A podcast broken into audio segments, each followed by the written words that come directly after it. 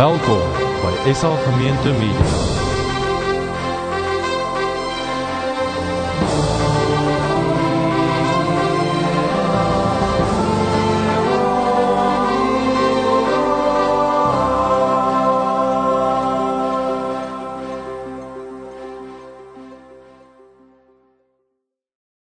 Van my kant af baie hartlik welkom vanoggend.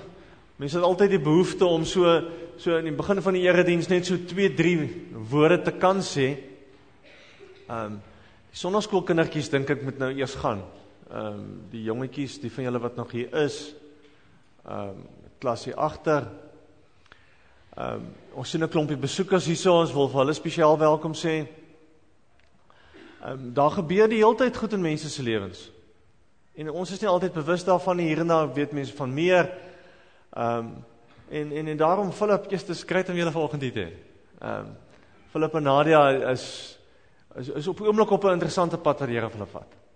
Ehm um, Philip is so maand, ja, omtrent maand 6 weke terug gediagnoseer met kanker en hy's besig met behandeling op hierdie stadium so ehm um, en ons wil hê ons aanvanklik het ons sê jong kom ons bid en praat met eers en toe het hulle gesê nee man sê vir die gemeente dat ons saam bid en weer afhang.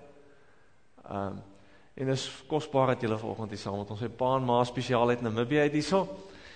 En dis vir ons um, wonderlik om om ook saam met hulle te wees. As daar goed is wat die gemeente moet weet, moet julle vir ons kom sê. Ehm um, julle kan nie eendag terugkom en sê ja, maar die gemeente het nooit vir my gebid nie. Dis as jy geweet het, kan ons nie vir jou iets doen nie. So ehm um, Philip is great om julle hier te hê. Um, ons ons ons kop met 'n reeks af volgende week oor oor die oor die Bybel.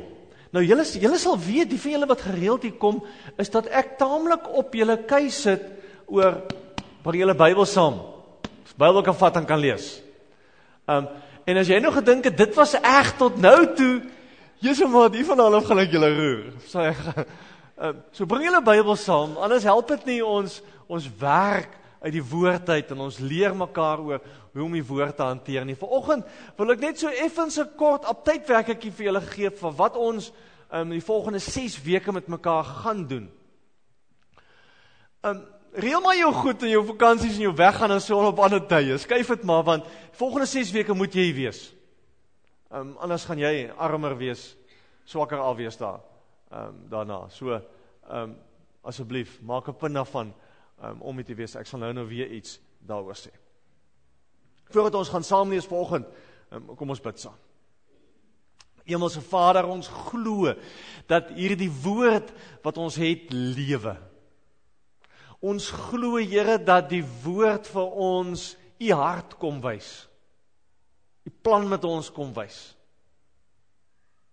Ons glo dat hierdie woord die poort is vir ons om om u te verstaan. Here Jesus. En as ons volgend hier is, dan is dit ons behoefte dat U vir ons hierdie woord sal oopbreek. Woord vir ons sal verduidelik, die woord in ons harte sal kom sit. Dat dit ons harte sal aangryp, ons harte sal verander, Here. Dis my gebed. Dankie vir elkeen vir oggend wat hier is. Dankie Here vir die moeite wat hulle gedoen het om te kom maklik nie en dis koud en dis donker en, en dis ver en, en Here tog het U in mense se harte in honger gesit om vanoggend te kom. Ek wil U naam daarvoor kom groot maak. Dankie dat Philip en Nadia vanoggend saam met ons kan wees. Here, jy weet jy wat so moeilike goed hulle gaan en en dankie vir die getuienis hoe U tree vir tree saam met hulle heen stap. Here ons besef dat ons lewens behoort aan U. En sonder U het ons niks. Here wil U met ons werk vanoggend. Asseblief, Here. Om U naam ontwil. Amen.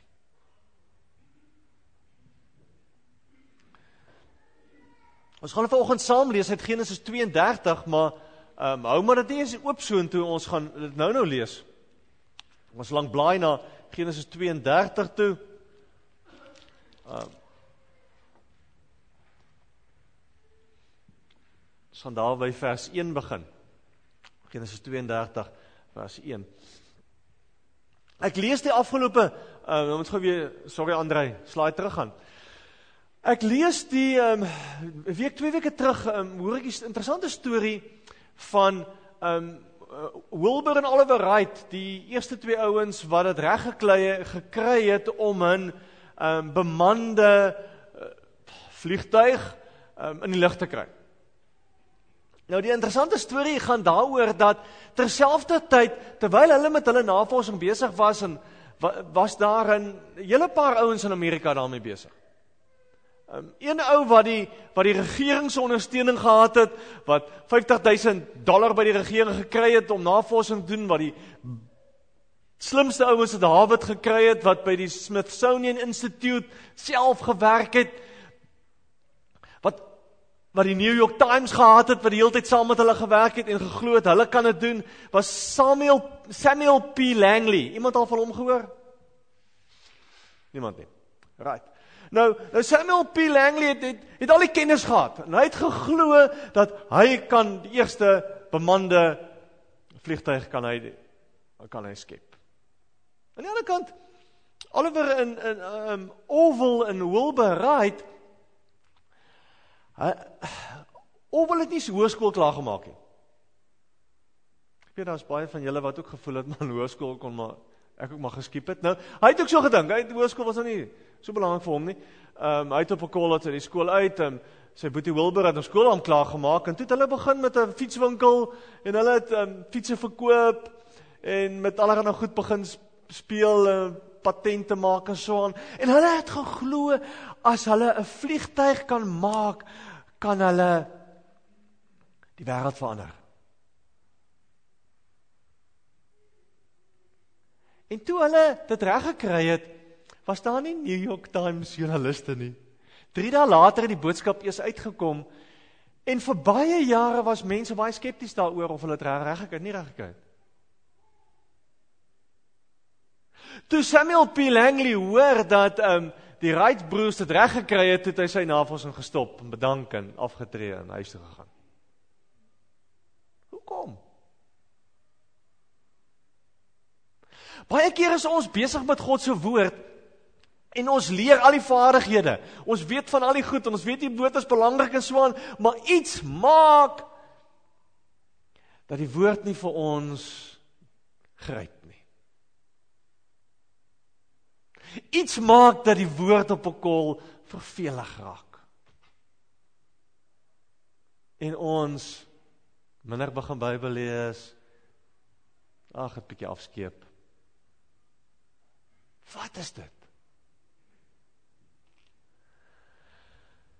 Ek ek, dink daar's 'n onderskeid wat ons moet tref tussen wat ons moet doen en hoekom ons dit doen. En dis altyd die gevaar as ons met reekse doen en oor dissiplines praat en al hierdie goed praat dat ons sê, weet jy, hierdie wat wat jy, dis hoe jy Bybel lees. Dis hoe jy lewe. Dis die boksies wat jy moet tik. En ons vergeet hoekom doen ons dit? Samuel P. Langley het al die boksies getik. Maar kom het hy het gedoen? For fame and fortune. Nie omdat hy geglo het hy 'n verskil kan maak in mense se lewens nie. En dis die vraag wat ons dwars deur hierdie veld tog wat ek elke Sondag vir julle gevra, hoekom doen ons dit? Hoekom doen ons dit? Hoekom is dit belangrik? Kom ons lees 'n interessante verhaal daaroor. Genesis 32.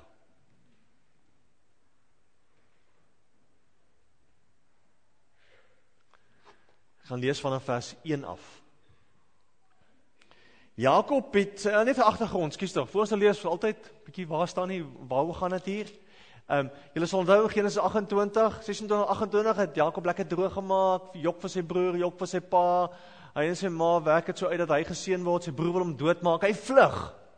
Vlug ehm um, uh, na sy oom Laban toe werk vir 14 jaar daar werk eers vir 7 jaar en toe kry hy die verkeerde vrou en toe werk hy nog 7 jaar toe kry hy die regte vrou.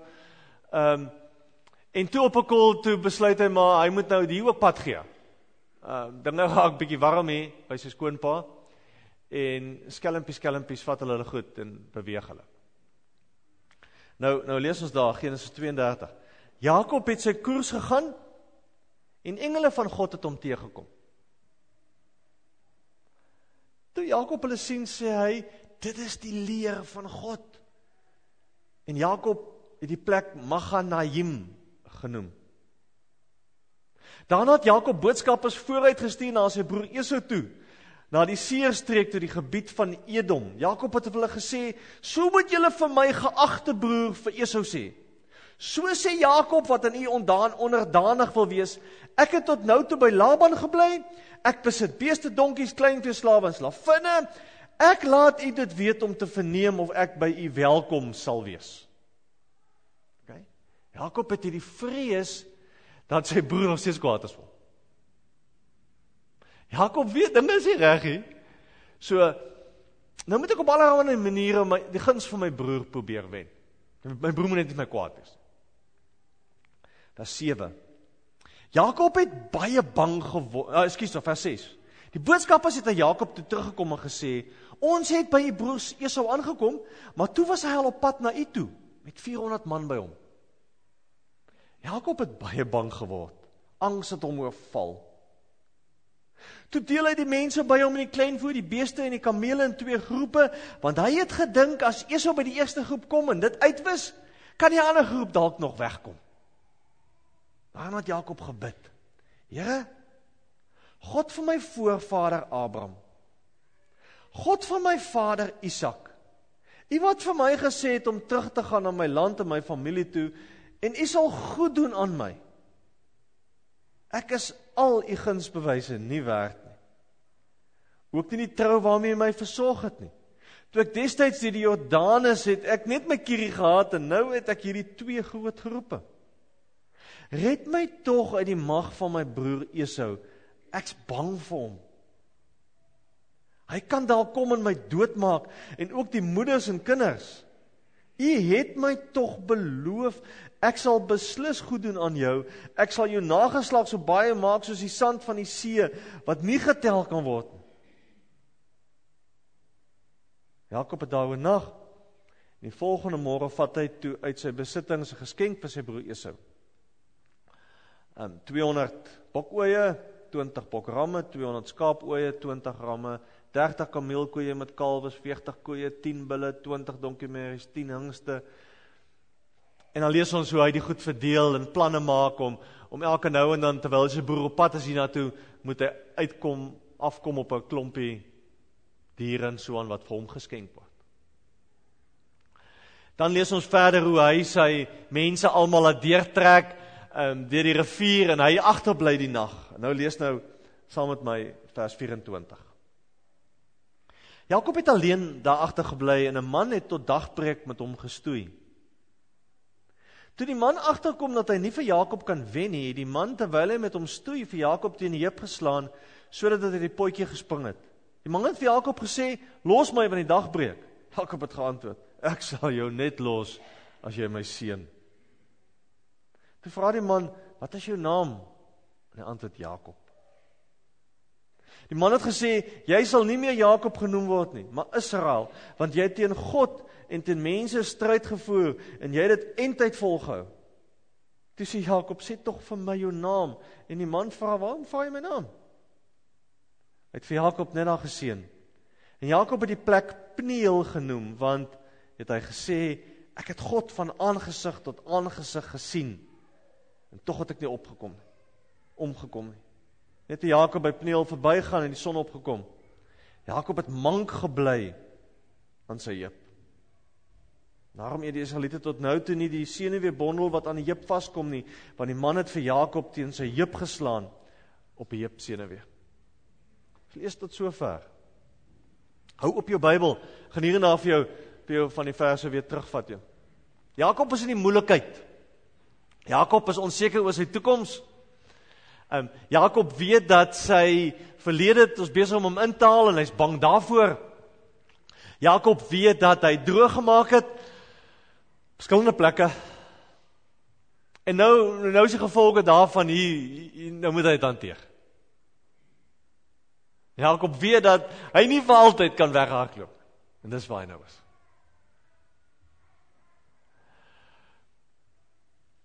En nou kom Jakob op 'n punt en hy vra: "Wat het ek om aan vas te hou?" Wat het ek om aan vas te hou? Toe ons daarby kom, net 'n interessante ding. Kyk weer vir my na um, Genesis 32 vers 1. Daar staan baie mooi: Jakob het sy koers gegaan en engele van God het hom teengekom. Hoekom hoekom staan dit daar? Wie van julle het op pad kerk toe die engele gesien?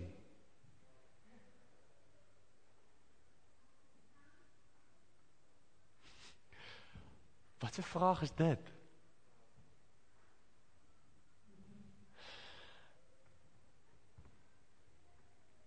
As gelowiges mag ons nooit dink dat ons op enige plek kan wees waar God nie is nie. As gelowiges mag ons nooit dink dat ons op ons eie pad met ons eie sake besig is en God nie daarvan weet nie. Ons mag nooit dink ons lewe is ons saak nie. God is daar. Ergens um, en dit is is is interessant want dwarsteer Jakob se lewe kruis sy pad met God en God se boodskappers. In sy geval elke keer as hy in die moeilikheid is en weghardloop, dan sien Here daar. Droom hy van die Here? Genesis 28 as hy droog maak en weghardloop en bang en moeg sonder sonder 'n toekoms in 'n woestyn met 'n met 'n in die slaap raak met sy kop op 'n klip. En hy weet waartoe hy gaan nie, dan droom hy van die engele wat afkom na hom toe. Van God wat by hom kom staan. As hy weer in 'n situasie is waar hy vas is, waar hy moet teruggaan, waar hy bang is, waar hy onseker is, wat hy nie weet wat die toekoms vir hom inhou nie, dan loop hy engele, loop hy in engele vas. Hoe werk dit? God gaan ons nooit uitlos nie. En dit moet jy weet. Maak nie saak waar jy is nie. Maak nie saak of wat se moeilikheid jy is nie. God gaan jou nie uitlos nie.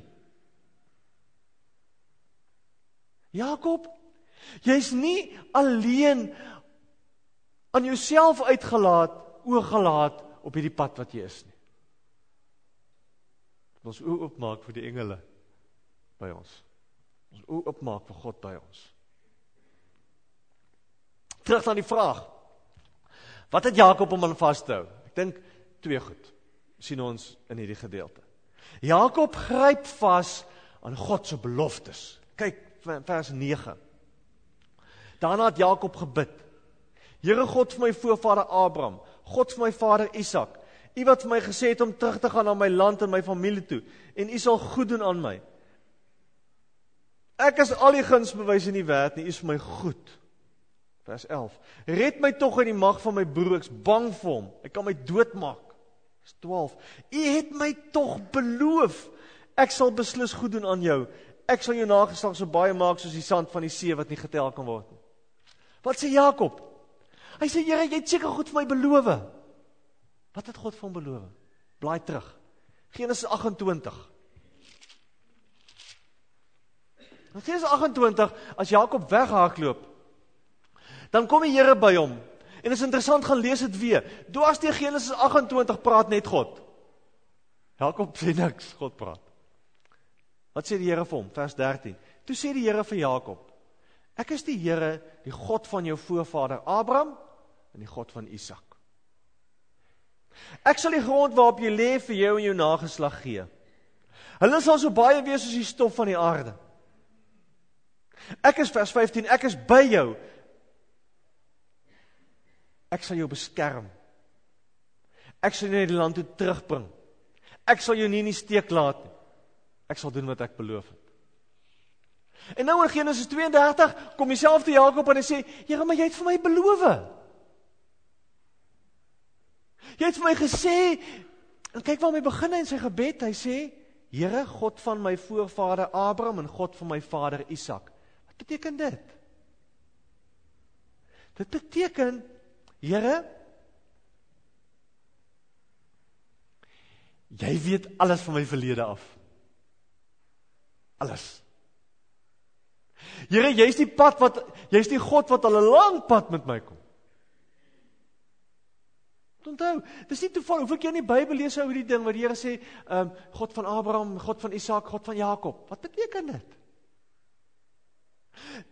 Dit beteken maar net vir ons om te sê, sien jy? Jy kan my vertrou. Ek het al 'n lang pad gekom. Jy kan my vertrou. Jakob kom en sê vers 9 sê Here God van my voorvader Abraham, God van Isak. Het vir my gesê u gaan vir my die land vir my gee. Het gesê u gaan vir my familie gee. Vers 11: Red my tog. U het my tog beloof vers 12 ek sal beslis goed doen aan jou. Ek sal jou nageslag gee. Jakob kom en sê: Here, jy het vir my hierdie beloftes gegee. En nou is ek in die moeilikheid. Nou gryp ek dit vas. Nou gryp ek die beloftes vas.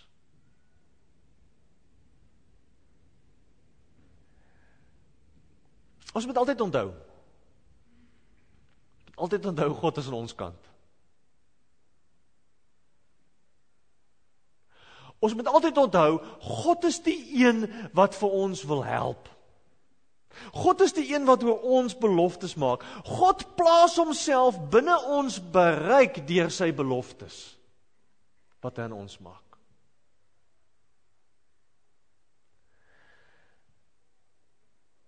Dit gee vir ons 'n handvatsel om vir God vas te gryp. Dit gee vir ons iets om aan vas te hou in tye en in situasies wat ons wat ons nie kan nie.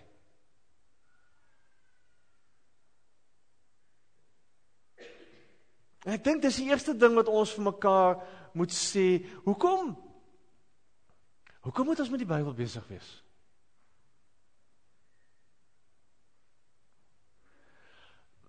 Want is God se woord. Dis God se beloftes. Dis God se verklaring dat hy die God is van Abraham en Isak en Jakob van gister wat hulle lank pad gekom het vir wie se beloftes jy maar kan vat, wie se woord jy maar kan vat. Dis kom ons met die Bybel besig is. Jakob, Jakob gryp God se beloftes vas. Tweede ding wat Jakob doen. 'n Bietjie verder in vers in vers 24. sien ons hoe Jakob vir God vasgryp. Vertalers van die van die altyd onthou die vertalers van die van die van die ou vertaling ehm um, Ons baie versigtig gewees om om om die naam van God te gebruik. Ehm um, maar as mens sien wat hier gebeur, dan is dit baie duidelik dat Jakob besig is om met God te beklei. Besig is om dat die Here self na Jakob toe gekom het, hier waar hy in die moeilikheid is. En Jakob met hom beklei. Wie het al met God beklei? Wie vele was al kwaad vir God? Hy het hom gestoei het hom gesê Here hoekom ek verstaan dit Here wat van hierdie dinge hoe werk hierdie goed Almal almal was daar Jakob Jakob beklei met God Heel nag lees dat hy doodmoeg is Maar maar ons lees dat hy dat hy hom vasgryp die, die man wil wegkom maar Jakob hou van wat hy werd is In vers 26 sê hy vir hom Jakob het geantwoord: "Ek sal jou eers los as jy my seën." Jy moet dit weet. Eintlik Eintlik het Jakob niks anders om hom vas te hou nie. Hy's alleen. Hy's bang. Hy sê 'n paar keer sê hy's bang. Weet nie wat lê voor nie. Hy gryp by God vas. Eers as jy op daardie punt in jou lewe gekom het waar jy werklik ontdek dat jy net die Here het om aan vas te gryp, sal jy dit verstaan. Ehm um, dan raak God lewend. Dan raak God vir jou werklikheid. Dan raak die Bybel vir jou iets anders, 'n ander soort boek. Dan is dit maar net iets wat hier ergens lê in en wat jy wat jy skuldig voel omdat jy dit lees nie. Dan raak dit 'n ek wil amper sê oorlewingsmanual. Want al wat ek het is God en sy woord.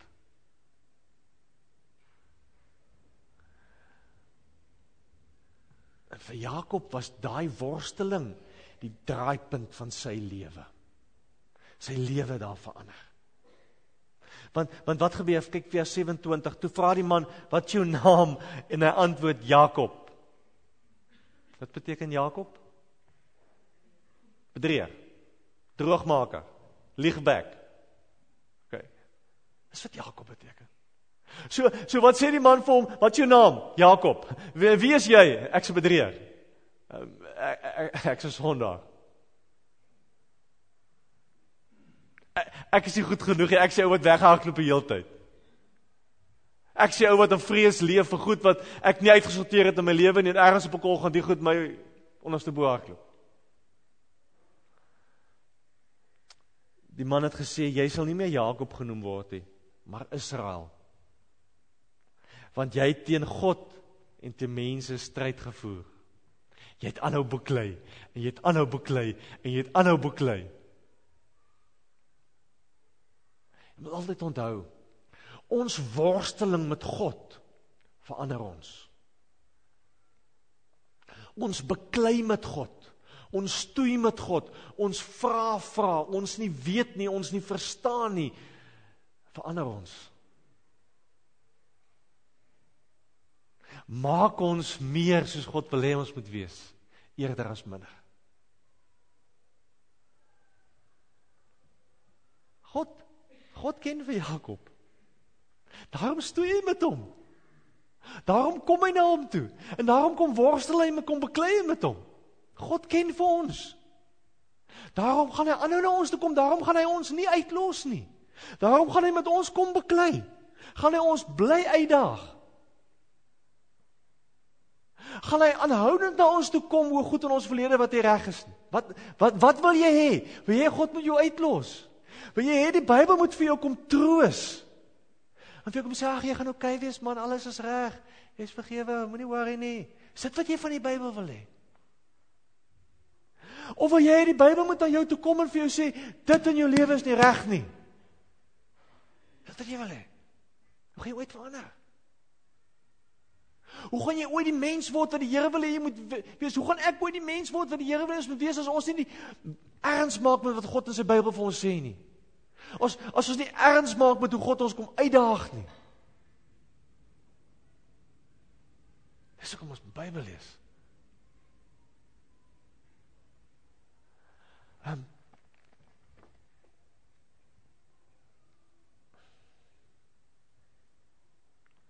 ons moet ontdek agter die Bybel staan daar 'n God wat lief is vir ons. Agter die woord, agter al die beloftes staan daar 'n God wat regtig omgee vir ons. 'n God wat met ons wil beklei. Baie keer wil ons nie. Ons ons los dit liewers.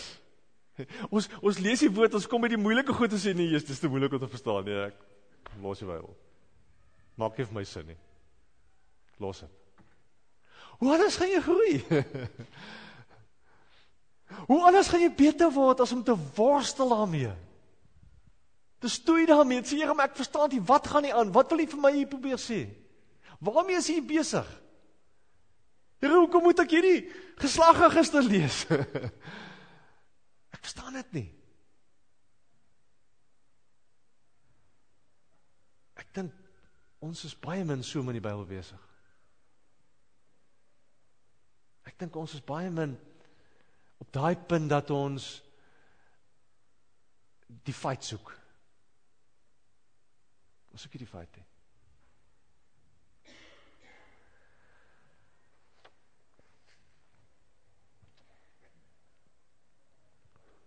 En aan die ander kant smag ons na God met alles binne ons. Smag ons daarna dat sy woord inkom en vir ons lewe kom gee. En daarvan gaan jy nie wegkom nie.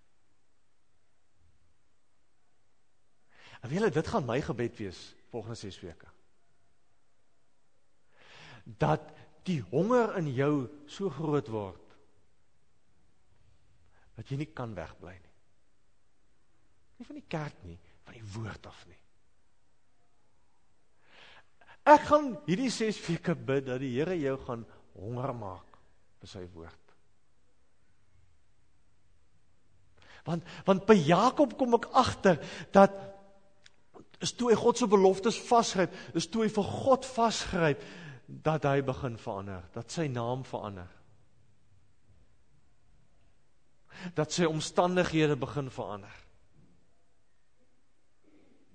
Want want agter hierdie Bybel sit 'n God wat jy maar kan weet jou nie gaan uitlos nie. Ek ek ek ek, ek lees hierdie aanhaling van van um, Ken Gier. Hy skryf I realized then that the scriptures revealed a person who was searching for me, reaching out to me, a person who not simply want a personal relationship with me, but an intimate one. Now when I read the scriptures, I read searching.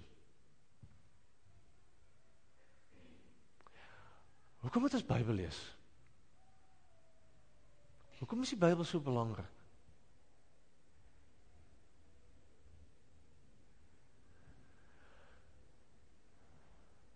Want die Bybel, want agter die Bybel sit 'n God wat 'n verhouding met jou wil hê. Wat 'n intieme verhouding met jou wil hê. Agter die Bybel is 'n God wat wat wat, wat jou pad tot hier toe ken, wat 'n pad hiervandaan af met jou wil stap. Dis kom ons met Bybel lees. Ek is teeg daarvan dat dat die moeilikste moeilikste vraag wat ons die volgende 6 weke vir mekaar gaan moet antwoord is hoe word ek dan nou lief vir die Bybel? Want dit help nie ons leer al hierdie tegnieke en ons raak nie lief vir die woord nie. Miskien is 'n verkeerde vraag. Dalk moet ons eers die vraag vra, hoe word ek lief vir God?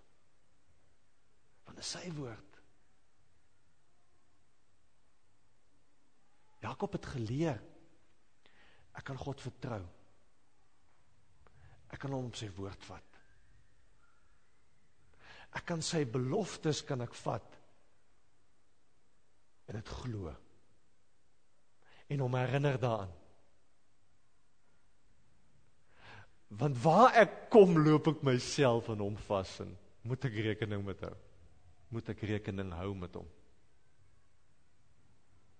Dis my gebed dat jou besig wees met God se woord die volgende ruk vir jou op daai punt gaan bring. Dat jy gaan begin rekening hou met God dat jy mag weet hier's 'n God wat jou nie gaan uitlos nie. Wat met jou gaan stoei. Wat jou mank gaan laat wegstap. En elke tree vir die res van jou lewe gaan jy weet ek het met God beklei. En dit was vir my goed. Kom ons bid.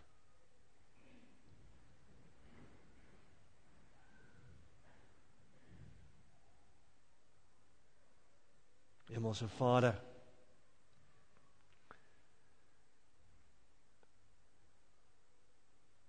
Dankie vir u beloftes in die woord.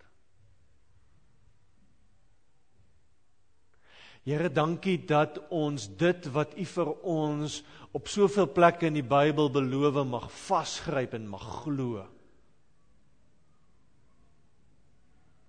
Dankie Here dat ons vir U mag vasgryp. Met U mag stoei, met U mag worstel, met moeilike goed na U toe mag kom. Dankie vir die versekering vanoggend Here dat U ons nie gaan uitlos nie. Dat u woord gaan hou.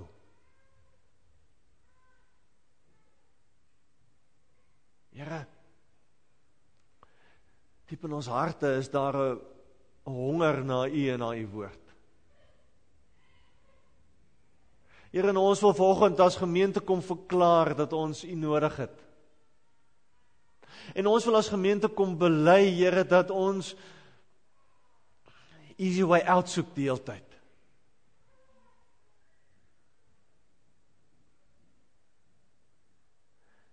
Here, werk in ons harte. Breek ons harte oop vir u woord.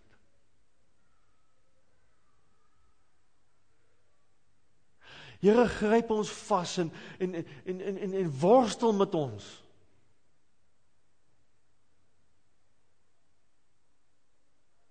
En Here al beteken dit dat U ons ook op die heup moet slaan, dat ons moet mank loop, dit maak nie saak, Here, want ons wil ons soek vir U.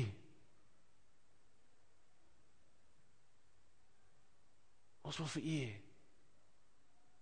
Want ons weet U is vir ons lief.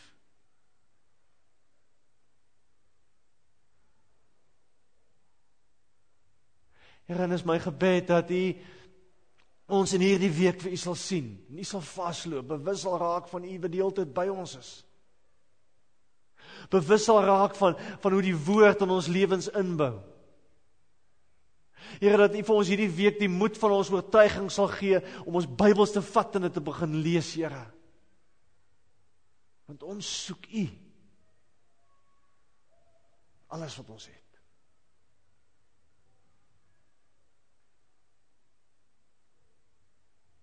Bid dit in Jesus naam. Amen.